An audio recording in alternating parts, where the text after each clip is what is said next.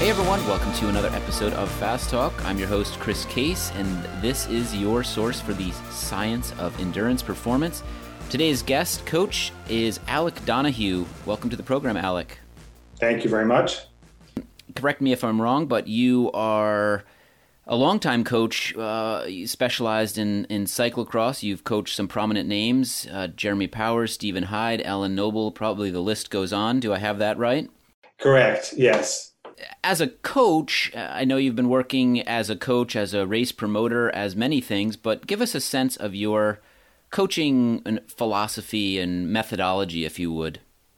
Um, so I am a you know biologist. That's what I went to school for. I undergrad, but uh, so what I started to find is that like the deeper I got into kind of lab research with everything is like there was a big disconnect to actual human performance. So I was always picking out the people who were smart enough to wade through all of the pertinent literature, but knew like what like was minutia that was not applicable to actual high performance.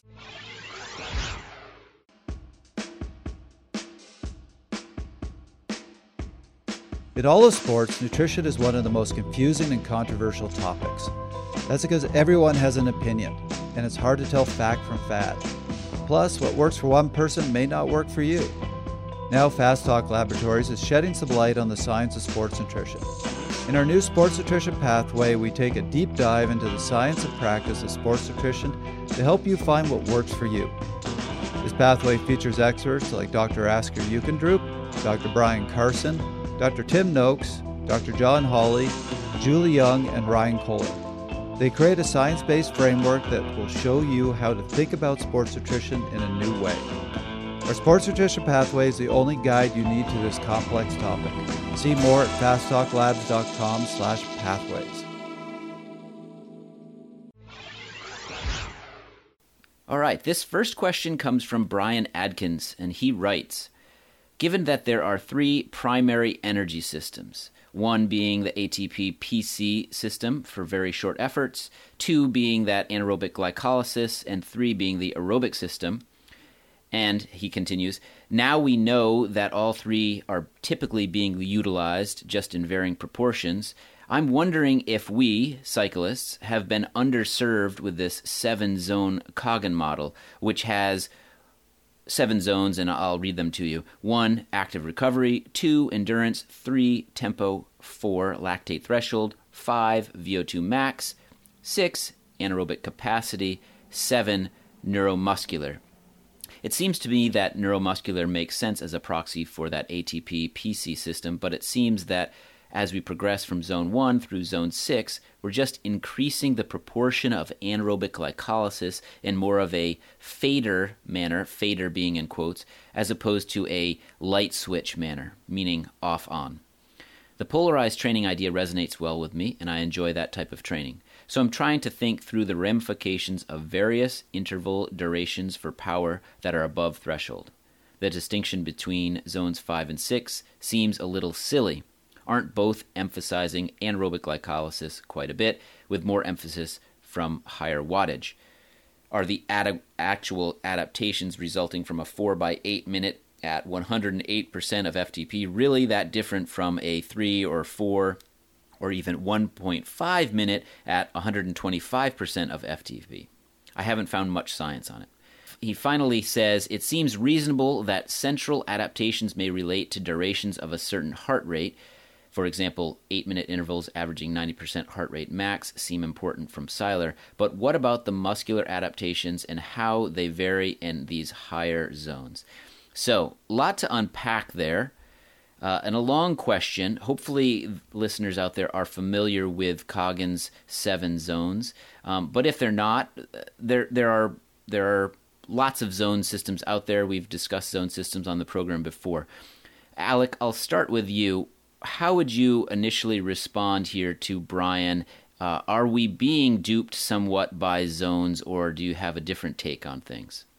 We are being duped by zones, but they are very workable. And so I think the whole thing with like coaching and training is we have to have a somewhat common language to try to achieve roughly the same thing. So it's like they work, but why they're working and like how you apply like even like zone 2 is like that's a big zone and like if you're doing 45 minutes or 6 hours like you can totally mess up a workout in zone 2 by like using the wrong end based on the duration you're doing and like you know there every zone has a bucket load of caveats that you need to take into account when you're applying them and you know like your carbohydrate status the temperature there's like so many things like there's a lot of you know uh, things that will be conditional with each effort. So there are like there are no partitions. If that you know that part of the question is like clearly there are no partitions, and like definitely the fader kind of concept makes more sense. I think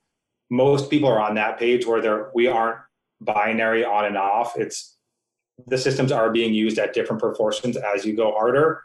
Ryan, I know you you had some thoughts here. What do you think? What's your take on this? the the fader sort of insight that uh, Brian had really resonated because even here in the lab when I'm testing people, there there are a number of athletes that come in thinking it's it is this on off switch.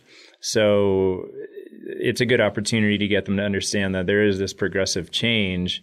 And uh, yeah, I'm I'm really I really focus because of that. I focus very heavily on the, those three main zones um, that would that would fall with within the Dr. Seiler kind of methodology there. Um, but then also just explaining, you know, how those other zones where they fall within that structure, and I think that just it seems like that's very understandable for people once they know it's not this on-off switch, and and then when we talk about uh, more ranges and there, are more zones then I sort of look at those as helping to inform, you know, more of what's the purpose of the workout, what should the feel be, and and thinking more about that that specificity for for your events or or different races. I actually received this question and I wrote a really lengthy answer to it, and I'm still not sure I, I unpacked everything in the question. There's there's a lot here and a lot of good stuff. So I'll touch on a couple of the points one, and we we talked about this in a, a, previous episode not all that long ago about how we're always talking about training energy systems, and you'll hear other coaches use that. You'll hear uh, physiologists use that. It is a bit of a misnomer. He is right. There's really three ways in which our bodies can produce energy. So if we were literally just trying to train energy systems, it's really actually not that complicated. Um, when we talk about training energy systems, we're we're talking about a lot more than that. Um, and I've actually thought at some time, should we be talking about training energy systems, or maybe use a term like homeostatic systems? Because really, what happens when you are racing, when you're going hard, when you're doing a, a threshold effort, whatever sort of effort you're doing, really all your body's trying to do is maintain homeostasis. And, and the definition for me of fatigue is the point when your body can no longer maintain homeostasis. And there's a whole lot of ways in which you can lose homeostasis. And those are all the different things that we're trying to train. So we're talking about lactate clearance, uh, pH homeostasis, uh, muscular calcium homeostasis, uh, cardiovascular drift. I, I, could give you a list of, of 50 different things. And we just use this term energy systems um, as shorthand to describe all these things. But I did feel I needed to address that with this question because we might have given some people the wrong impression that we're literally, when we're talking about training energy systems, just talking about these three things. And, and that's, that's not the case loved what every what both of you just said about this because I fully agree. I actually don't use the term zones. I use ranges because I hate that notion of well, when you you go from zone four to zone five, even though you've only increased five watts, you're now training in completely different systems. Just not the case. We're not that precise. I agree. There, there's some ways in which zones are duping us, but I, I do think there is a lot behind it. And, and the most important to me is really seeing how effective training is being done and, and finding those when you're doing this type of work to target these sorts of systems, here's about the, the, the range that you're going to work in, or if you want to use the term zone, here's the zone you're going to work in. And I don't try to get too caught up in, in what's the, the names of those different ranges or zones. I'm getting more away from uh, threshold determining zones because it's kind of just not the way bodies really work. So, like, you know every zone pivoting off threshold is not really working for me. And it's it's a way I've felt for a while, but I'm learning more and more why that kind of is backed up by the differences in people's physiology which like clients don't like you don't need to get into the weeds that deep with them quite yet. As um you know the teachers of this stuff it's like i want to like let people know what, what's critical to make their training better. But like i think throwing new stuff at people every like year is just like so confusing that like i don't want to get in like the kind of scientific battle that like the poor athletes are stuck like wait you said this two years ago and now you're saying this and like this other person is saying this like the information more i think is just so hard for athletes. But yeah like the main like i'm using less terminology that focuses on five minute is based on x percent of threshold I, I agree 100% with you. And I think some of that's just because we didn't have the tools 20 years ago that we have now. The one thing that we really could measure was threshold. So they, they had to come up with approximates based on percent of threshold. But there's no reason to do that anymore.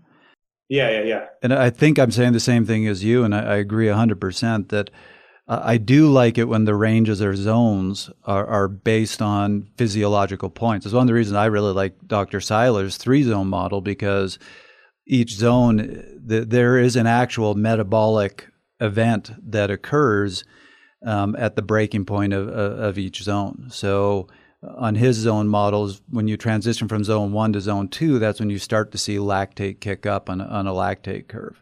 That anaerobic threshold, MLSS, whatever term you want to use for it, differentiates his zones two and zone three, and there is a definite change in our physiology at that point. Mm-hmm. I actually found the question really interesting because he's uh, in the question he says this distinction between zone five and six seems a little silly. Aren't both emphasizing anaerobic glycolysis quite a bit? So zone five is VO2 max, zone six is anaerobic capacity uh, uh, in the Coggan's model. But there is actually a physiological event there. Once you hit your VO2 max, um, if you go above that, that's the point where heart rate and oxygen consumption can no longer keep up with the work. So there actually is a physiological event that differentiates zone five and zone six. And for uh, zone five, I use up to 40% over threshold. And so I think there there's a very big difference between, I'd say like the 8% to 25% is pretty minimal. But like if you're looking at 8% versus 45% over threshold, that is noticeably different. And like the rate of lactate production and kind of, you know, focusing more on buffering, buffering combustion and shuttling capacity is stuff that is like has very important applications in certain events, but completely unuseful in other events. So I think there is there is a lot of nuance in that five to six range, but it's not always applicable for every athlete. Agreed. And the one thing I do agree with whole, fully here is whether you're in zone five or zone six, you're not going to be going for very long, and it's going to really hurt. Correct.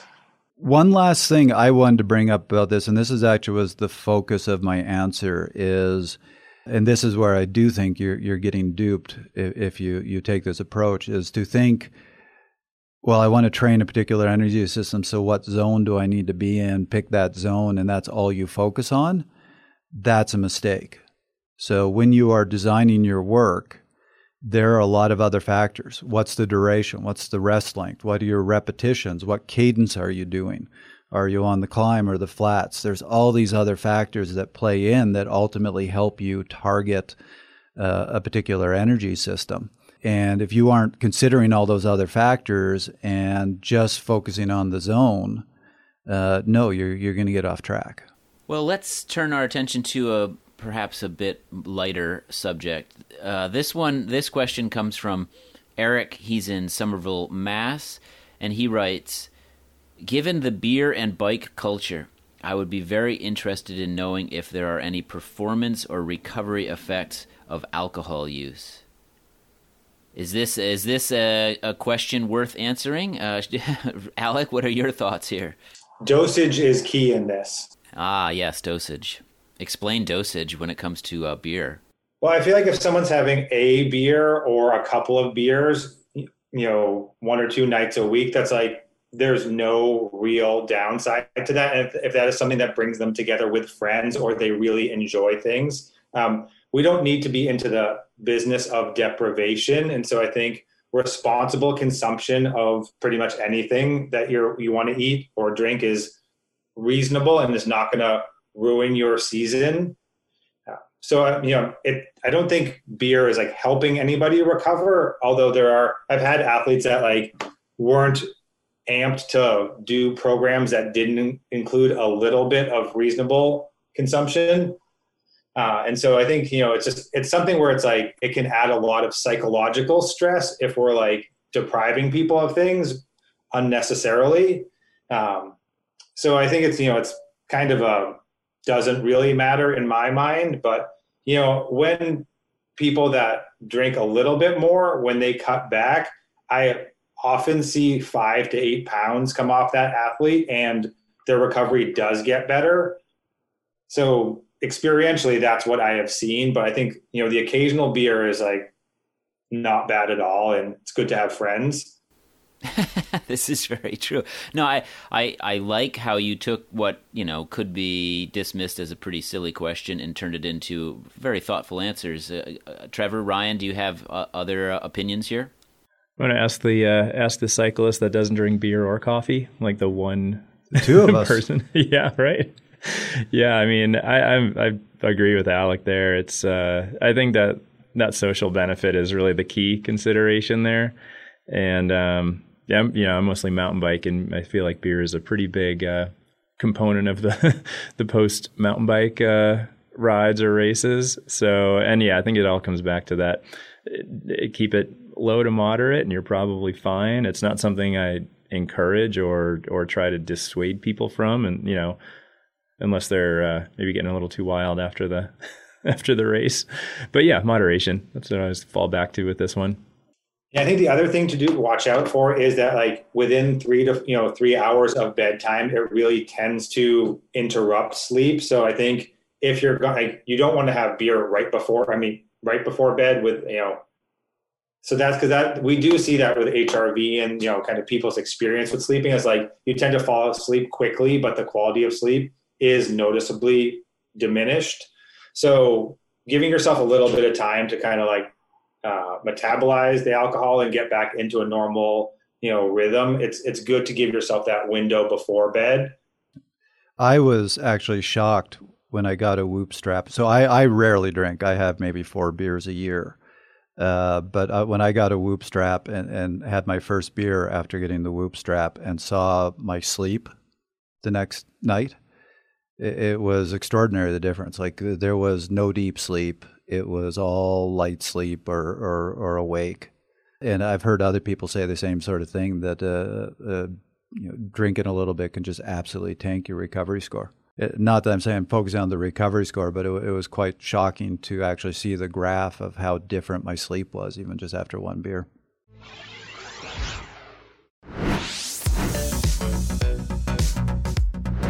Hey, I'm Ryan Kohler, head coach and physiologist at Fast Talk Laboratories. And I'm Trevor Connor, CEO of Fast Talk Labs. Between the two of us, Ryan and I have over 40 years of coaching and clinical experience. From juniors to masters, national level athletes to club riders. Our team at Fast Talk Laboratories is pleased to offer new solutions and services. Now you can get the same guidance and testing available to athletes at national performance centers. No matter where you live or train, our virtual performance center can be your support network to get faster, to get answers, and to get more enjoyment from your sport. Schedule a free consult. We'll discuss your background and recommend a path forward. Book a coaching help session We'll help you push your thinking and find new opportunities. We can troubleshoot challenges and find solutions. Even if you're working with a coach, we can help support you and your coach by bringing a neutral, science based perspective to your training. Schedule inside testing you can do from anywhere in the world. We can reveal incredible insights into your personal physiology and strengths as an athlete, plus next steps to improve your performance. Prove your nutrition with a consultation tailored to your needs, or create a personal race day nutrition plan. We can even help you with workouts and skills.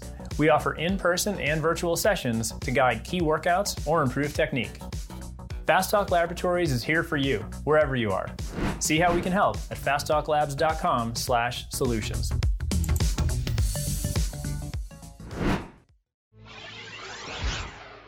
Well, let's uh, let's turn our attention a bit to cyclocross. What I would say is Alec's specialty. Maybe he would disagree, but I know he's he's has a love for it, and it's and it's that time of year when people are transitioning to cyclocross. Maybe they've been racing on the road or the mountain, and they want to transition into cyclocross, or maybe they don't race except for cyclocross. So uh, we'll touch upon all of that. But we have a specific question here. It comes from Colin. He's in Colorado.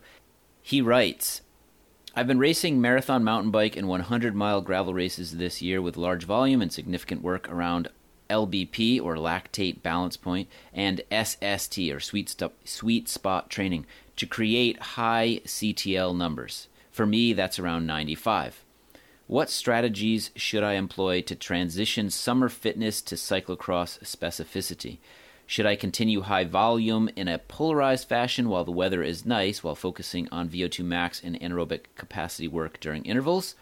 Is there value in still hitting SST or FTP in my lead up? Alec, I'll, I'll we'll start with you this is where I might lose some friends, but I am not a very big believer in SST, uh, especially for cross. It tends to really mute people's glycolytic capacity and it makes them, you get very good at doing steady work, which you will never encounter in cyclocross, really. Uh, and so the, you know, dropping your CTL, which is another place where I could digress for a long time, which I'm not a big CTL believer. It tends to lead athletes down the wrong path as far as valuing recovery. Um, and so I think with an athlete like this, which I have plenty of, we really have to focus on you do maintenance zone two, but really need to get glycolytic capacity much, much higher. And so focusing on those kind of short, hard efforts, things like 40 20s or, you know, VO2, yes, but with this person needing such a big uh, VLA shift that it's like they really need to stay away from things that suppress VLA uh, and focus on you know high carbohydrate diet and really like very high glycolytic flux rate efforts. Can you give an example of that?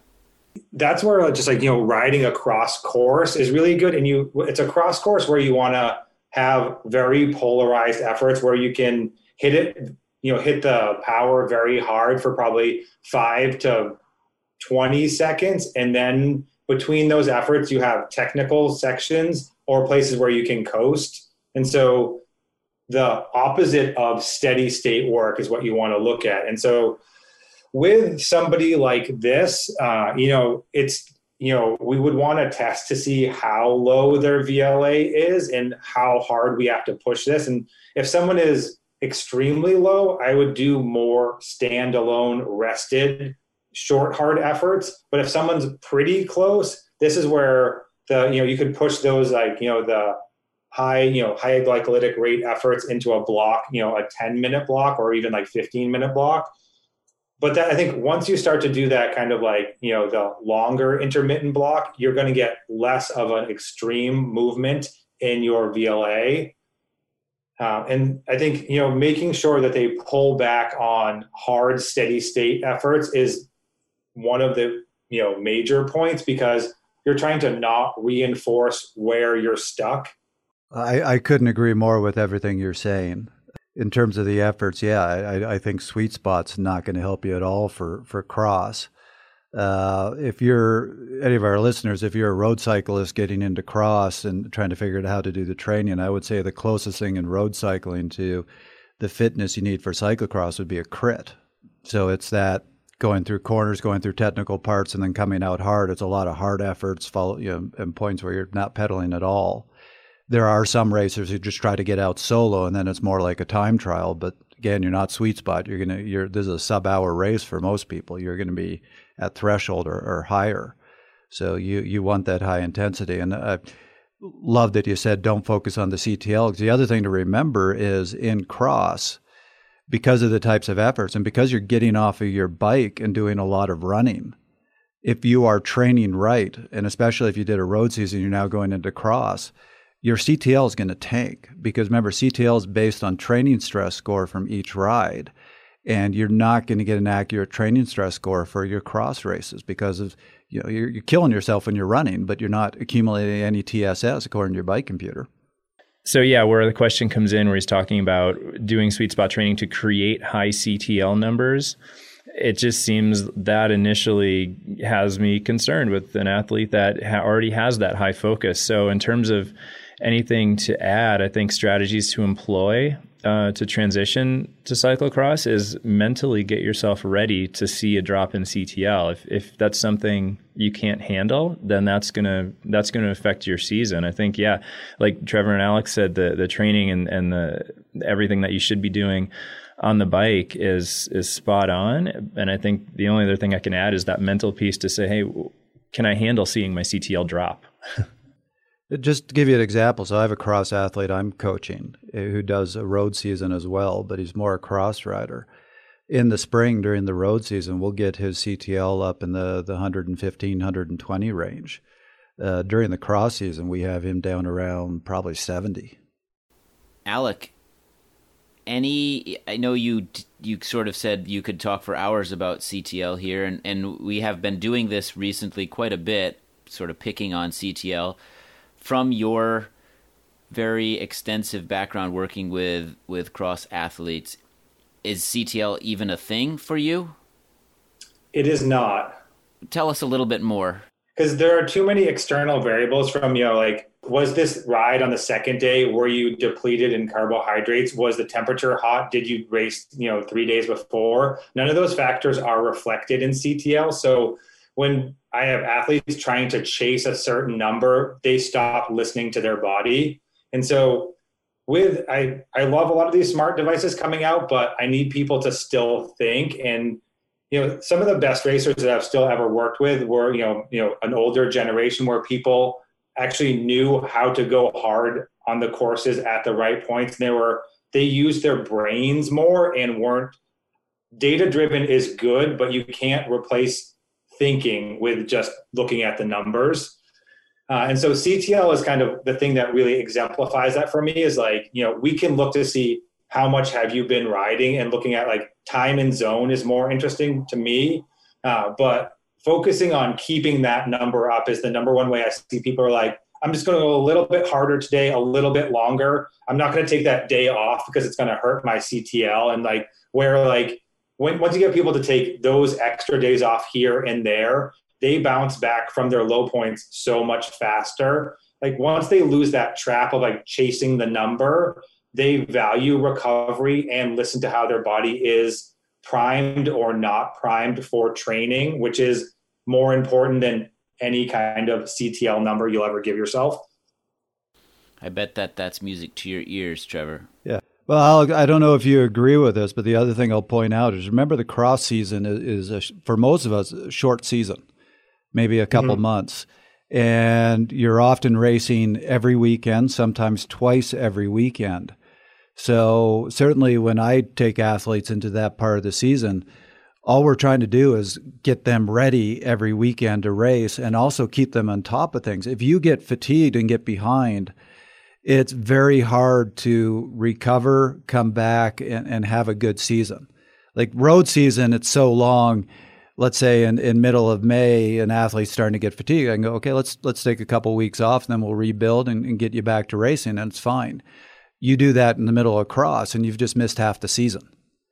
So I don't care about CTL during the cross season. It is all about just um, hopefully, we come in with good enough fitness that we can just through racing get you a little stronger. And then it's just every week. It's let's make sure you're ready for the weekend, and let's make sure you never get behind on your your recovery. But Alec, how do you feel?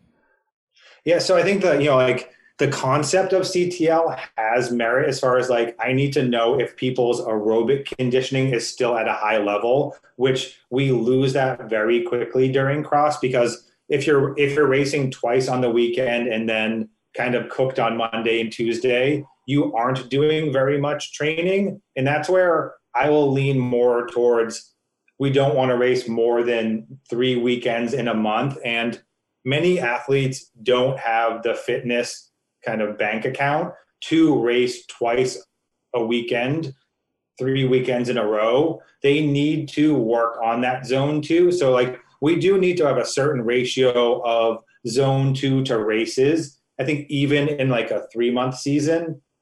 So there is like, you do need to do accounting for that kind of chronic training load, but it doesn't often show up in that number.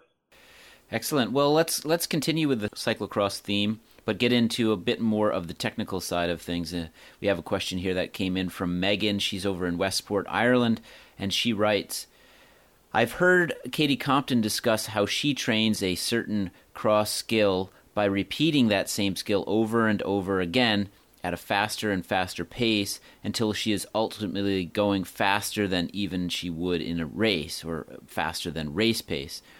Is this a sound approach for amateurs as well? What other pro tips do you have for mastering cross skills, particularly ones that involve quickness at race speeds? Alec, uh, again, I'll turn to you first since you have so much experience with the, the, the cross side of things. So on this one, I would say this is the only way to do it. It's, you know, kind of free riding and seeing new terrain all the time. You, don't workshop anything, you know, so Katie's obviously the gold standard in cyclocross and a brilliant handler. Uh, you know, like watching her race at, you know, um, you know, was a Hartford Nationals when it was like icy frozen ruts and like it looked like she was riding on a bike path while like everybody else's bikes were exploding here and there. Like it's just she's such a brilliant technical rider. And i think this kind of training where if you have a small loop you want to hit the same corner 50 times and like try weighting the front end more try weighting the rear end more try with less pressure try with a shorter stem. Like so until you workshop all the variables in you know just a few conditions you're not really training your technical skills. You're just kind of like free riding and having fun. So I think this method of having a training area where you're hitting the same features over and over again and pushing the speed up as you learn how to get more performance out of your equipment and your technique, that is the way to do it. Obviously, Katie's right. That's that's very interesting to hear and not not surprising whatsoever. Uh, Ryan, Trevor, you guys have anything to add there? Yeah, I think this. I mean, one, the repetition, just the volume is is is that crucial a crucial piece. But then I do like the progression from slower speeds to faster, and and just pulling from, you know, teaching skills on mostly the mountain bike and some on the road. One of the things that I see is that if there are movement deficits, we can usually identify them pretty easily at slow speeds because as we go faster and faster, then we mask those. So I do a lot with uh, juniors on the mountain bike, and and you know their tendency is to really just go fast and, and have fun riding their bikes. But uh, so I found myself always trying to slow them down, and it's it's almost a bit like you know the, the zone two or LSD type of riding that we do uh, for training, where we just need to say, hey, do a lot of volume at this slower speed and get get comfortable with this because we can we can identify movement deficiencies and really work on them at slow speeds and then transition you up to those faster speeds. So the thing I'll add, uh, fully agree with, with everything Alec was saying and Ryan saying. You know, skills are, are, critical in cross. You, you can have a giant engine. I, have proved this. Uh, you can have a giant engine if you don't have the skills, you're you're going nowhere. And to give you my embarrassing example, when I was coaching the CSU cycling team on a bet, I agreed to uh, enter a UCI cross race and had never raced cross before, and they had dropped me before I'd crossed the, the start line. And then it was a very embarrassing 20 minutes before I put my tail between my legs and pulled out of the race. So skills are, are absolutely critical. And I think you see that too as a good option with uh, a lot of areas will have a a group sort of uh, practice race or you know Wednesday Worlds or Tuesday Worlds or whatever day of the week they decide to do it on, and a and a group will get together and they'll do sort of mock races, um, and there'll often be some skills involved because they'll set up a, a, course at one park or another. Uh, the problem I think that people can run into there is those mock races are just that and people will tend to try to race and focus less on the skills because they're not repeating the same sections that often or they're not as alec says workshopping that and, and sort of picking it apart um, and and really dialing it in a, a single element or section. They're more focused on racing and and so that would just be my caution is if you go out there and you are not the most skilled rider there's probably less benefit for you on at least some weeks taking a step back and saying I'm not going to try to race and win or beat more people than I did last week. I'm actually going to focus on the technical side of things. You're going to get the intensity, you're going to get the technical aspects, um, but you're not going to just get it go as fast as you can and kind of be sloppy and mask some of those uh, errors because all you're focused on is is speed. So that I see often at these these training races. Completely agree on that one because you know I, I don't think people really learn during races, and I think that's kind of why we have a very hard time going to Europe and trying to learn those skills during the race, and it doesn't happen. And so I think on every level, that's what we see is you can't process and assimilate new skills when you're at full capacity and a you know a you know a training session where you're like with some people that can model the correct riding and then you try to you know follow them uh, that with your heart rate down a bit lower is i think a very good place to start. Or a critical place to start is like you have to have like you know a little section you can just ride over and over again where you take a breather once you get tired. And i think the other part is I, i'll focus on a lot is like your mental state is people have if you're training you know doing very good technical training you probably have about 45 minutes of quality if you're you're essentially in zone five with your brain for these sessions. Uh, and like because if you're not really like checking in with every neuron in your body like you're not seeing like what am i feeling through my hands? What am i feeling through my feet? What am i feeling through my saddle area? Like if you're not processing all of that it is not deep practice. And so like in a Coyle's like whole like deep practice thing is many people do junk practice and kind of just go through the motions and you're not growing or learning. And so getting into deep practice for this stuff is critical and very uncommon unless you're a good technical rider. And so I think the people that I see get stuck, they like they kind of go through the motions but never get their brain fully engaged with what they're doing and what they're going to improve or change or try out for the next lap to see if it's going to be better. And so I think that kind of like the mental quality of technical practice is the biggest driver for improvement that I see.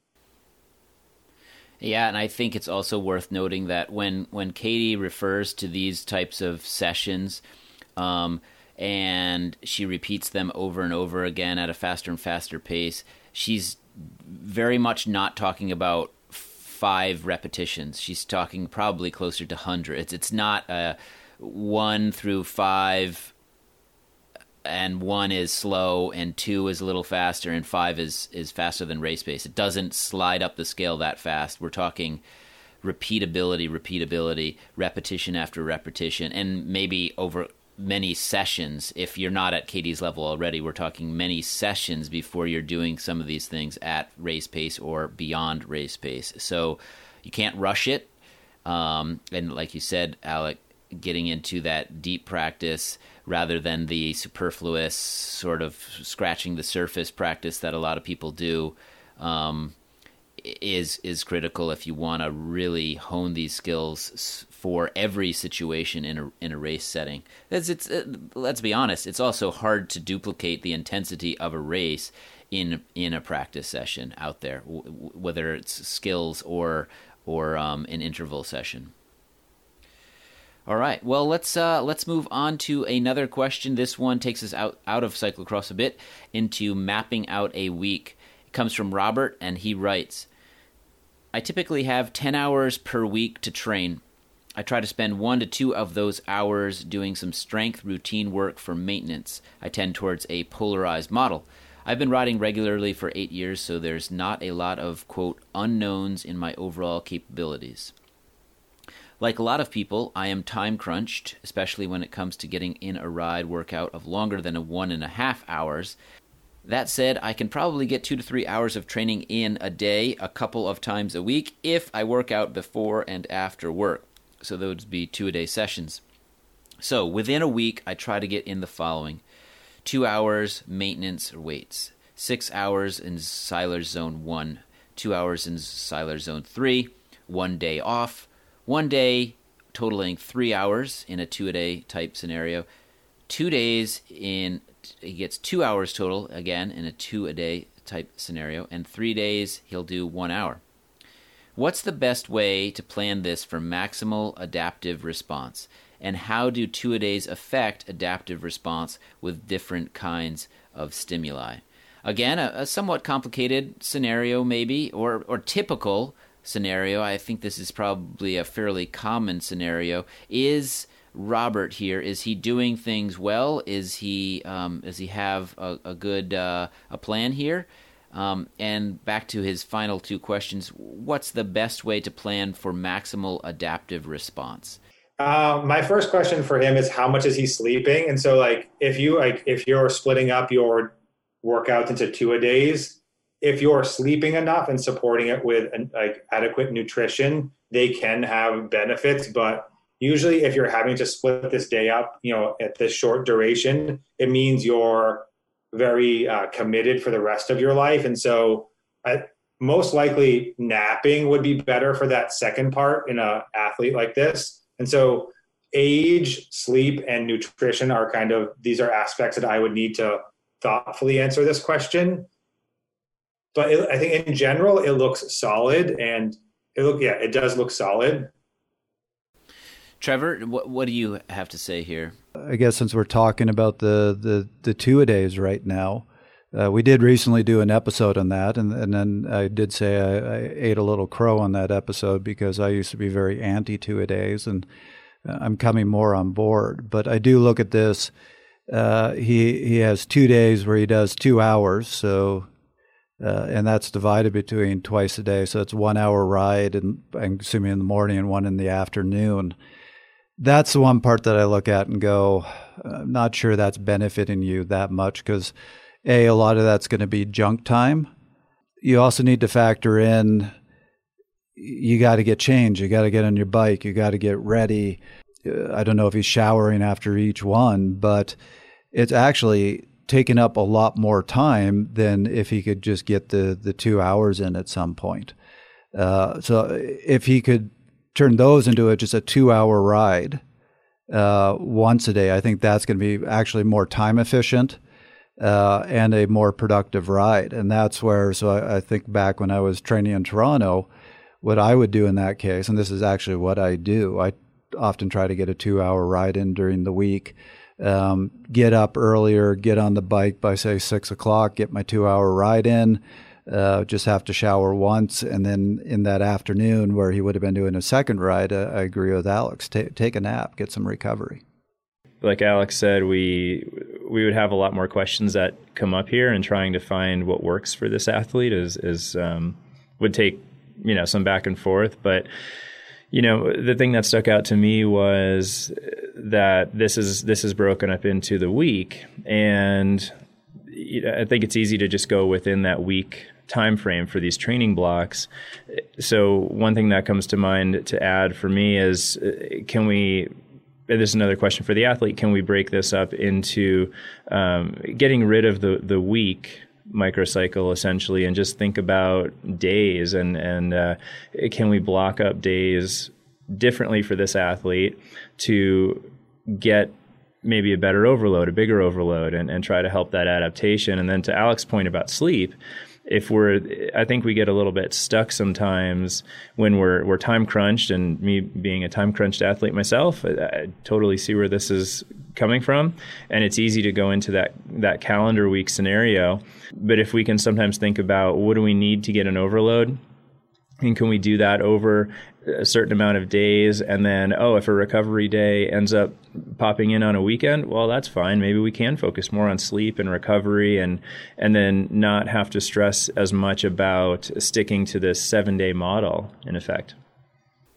So what you're suggesting is um, your life and work life in particular might revolve around a 7 day calendar but your training life could revolve it could be a eight, nine, ten day uh, uh, cycle, which could aid in creating the overload that you need to look for or uh, create these adaptations. Yeah, and I think I've got I've been able to work with a, a, number of firefighters over the years, and I think their schedule is a great example where they they have some kind of schedule of maybe three days on, three days off, four days on, four days off, and for us, that was really the eye opening moment for me with coaching is working with them to say, well, we can't stick to this because if you have your regular Saturday group ride, well, there's going to be plenty of weeks where you miss it, but we need to adjust around that. And now their seven day week is now broken up into maybe, yeah, eight, seven, eight, nine, or 10 day quote unquote week. I find that really interesting. This shows you Ryan and I often think a lot alike because I'm looking at my response, the email that I wrote back, and I cautioned against uh, trying to map out the perfect week. Uh, and said stop thinking in terms of weeks and recommended that he, he think in terms of two three day blocks. So do two or three days where you build up a little bit of fatigue and then have a, a day or two of recovery and then do your next two three day block. And who cares if it starts on a tuesday a wednesday or a saturday? Well, yeah, it's uh, often hard to answer questions like this when we don't know everything about the athlete, but I think those were some great suggestions. Um, uh, Alec, it's been a pleasure to have you on Fast Talk this week. Thank you so much for joining us. Thank you for having me. It was a pleasure having you on the show. Thank you. Thank you. That was another episode of Fast Talk. Subscribe to Fast Talk wherever you prefer to find your favorite podcasts, and be sure to leave us a rating and a review. The thoughts and opinions expressed on Fast Talk are those of the individual. As always, we love your feedback. Join the conversation at forums.fasttalklabs.com to discuss each and every episode. Become a member of Fast Talk Laboratories at fasttalklabs.com slash join and become a part of our education and coaching community. For Alec Donahue, Trevor Connor, and Ryan Kohler, I'm Chris Case. Thanks for listening.